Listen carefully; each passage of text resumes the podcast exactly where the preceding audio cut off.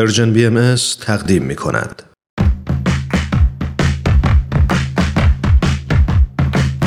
نقطه سرخط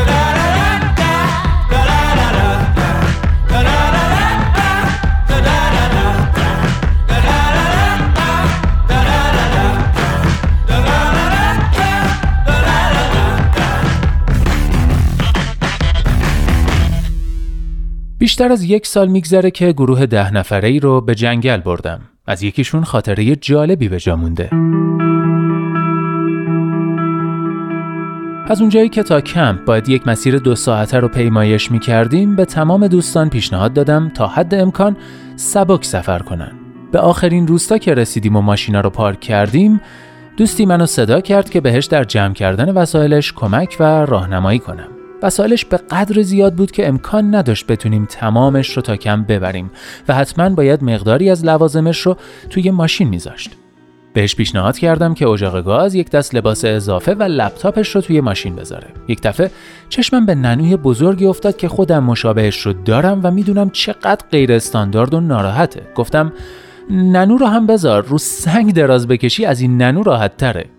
سری جواب داد نه ننو باید باشه. گفتم این ننو خیلی بزرگه خستت می‌کنه. وسیله ضروری هم که نیست. به نفته که اینو تا بالا نکشی. اما این موضوع اصلا امکان پذیر نبود. خلاصه به کمپمون که رسیدیم و چادرها را زدیم دوستمون دوباره صدام کرد تا ننوش رو به درخت ببندم و منم اطاعت کردم.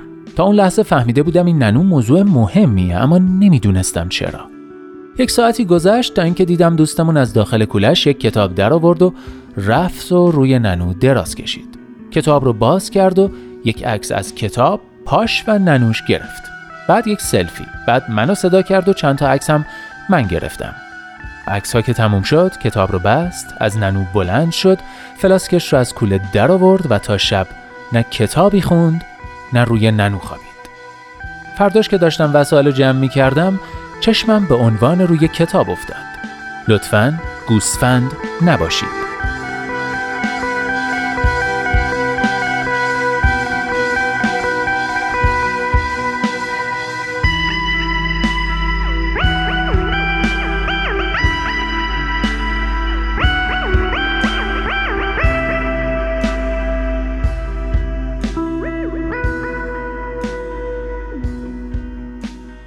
بله دوستان یادداشتی بود از سهیل سرگلزایی عکاس و سفرنامه نویس خوشزوق و خوشفکری که عکسا و یادداشتاشو توی کانال تلگرام و صفحه اینستاگرام شخصیش منتشر می‌کنه و امروز می‌خوام سه تا از یادداشتاشو براتون بخونم. اولیشو که شنیدید. با این آرزو که هیچ وقت گوسفند نباشیم ازتون دعوت می‌کنم یادداشت بعدی رو هم بشنوید.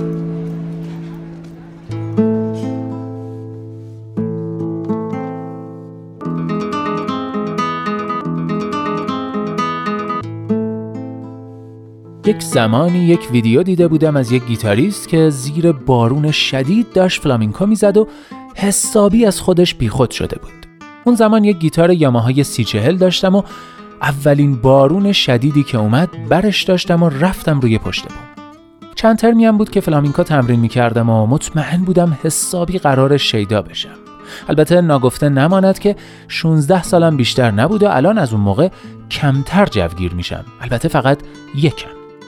زیر بارون نشستم و یکی دو تا آهنگ رو شکسته و درب و داغون زدم. اما هیچ چیم شبیه اون شارلاتان توی ویدیو نبود.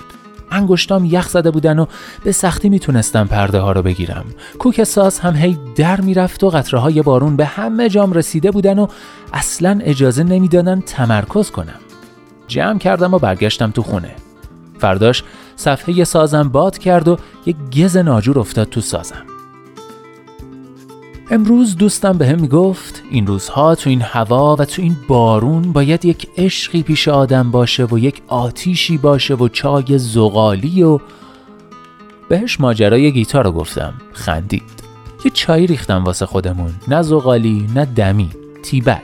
با پیژامه رفتیم توی بالکن و وسط کسافت کبوتر میله های زنگ زده فلزی صدای دزگیر خراب ماشین همسایه و جعبه های خالی یک گپ خوب زدیم یک گپ مثل زندگی واقعی باید بزرگ شد دیگه بهش میگم تا حالا فکر کردی چند بار به خاطر یک تصویر قشنگ سازهاتو داغون کردی؟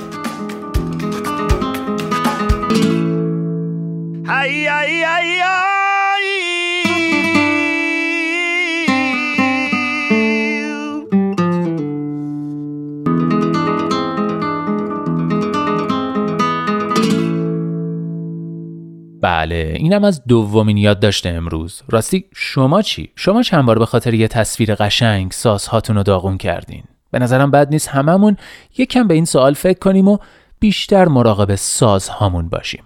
و اما سومین و آخرین یاد داشته امروز که قبلش باید اینو تأکید کنم که نه من و نه سوهیل خان سرگلزایی خصومتی با ستاره های سینما نداریم. موضوع کلا یه چیز دیگه است. بشنوید.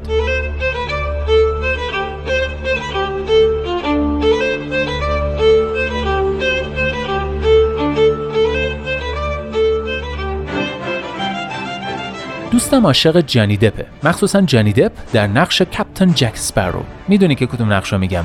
دزدان دریایی کارایی.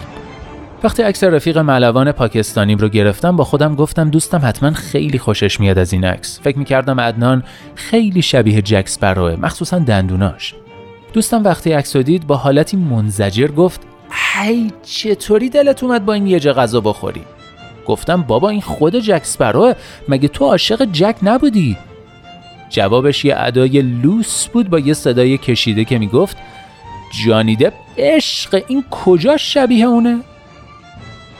تو دلم گفتم ای بیچاره عدنان توف به زندگی که موسیقی متن و جلوه های ویژه نداره چرا عدنان نمی‌تونه یک ستاره باشه؟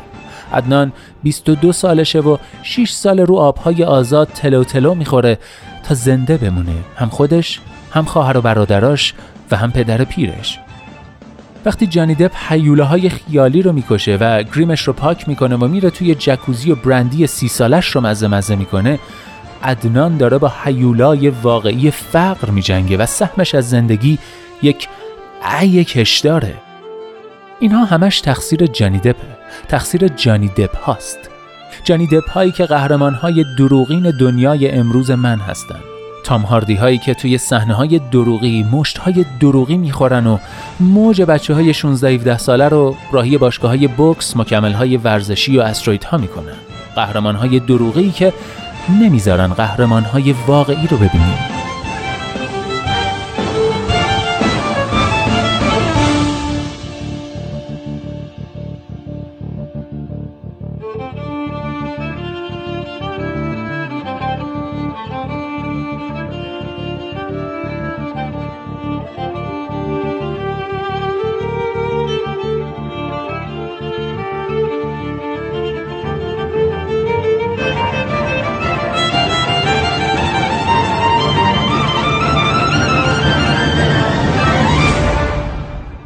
گاهی به پدرامون قبطه می‌خورم. دلم قهرمانهای واقعی دنیای اونها رو می‌خواد.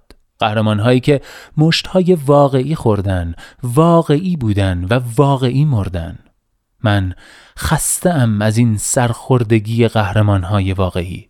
من خستم از این زندگی بدون موسیقی متن و جلوه های ویژه. ما روحیم توی چند تا بدن. پوستمون کلفته مثل کرگدن. جسمون بزرگه اما قلبمون ظریف. یه دنیا غم ولی دلای ما حریف. با غم کرگدن تک شاخی. با غممون تو جهان سرشاخی. گرچه میره نسلمون به انقراض میمونه جای پامون به اعتراض.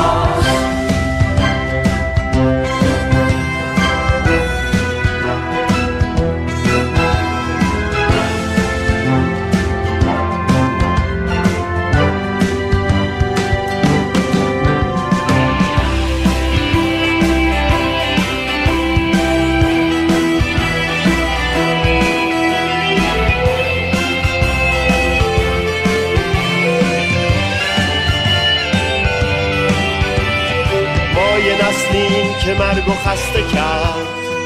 یه دل گرمی تو این جهان سرد.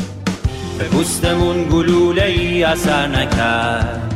اگر چه کنده پوستمون و رنج و درد. حالا با توجه به موارد بالا.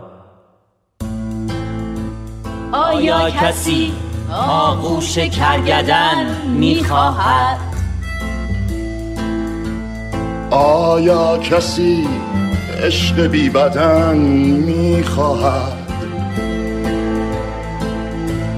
آیا کسی قلط در لجن می‌خواهد؟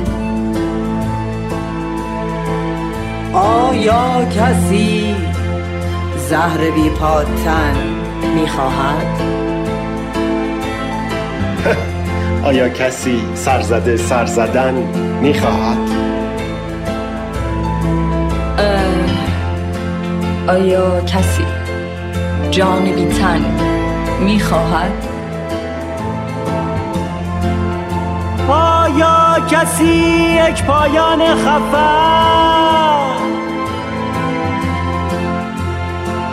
آیا کسی یک پایان خفن می‌خواهد.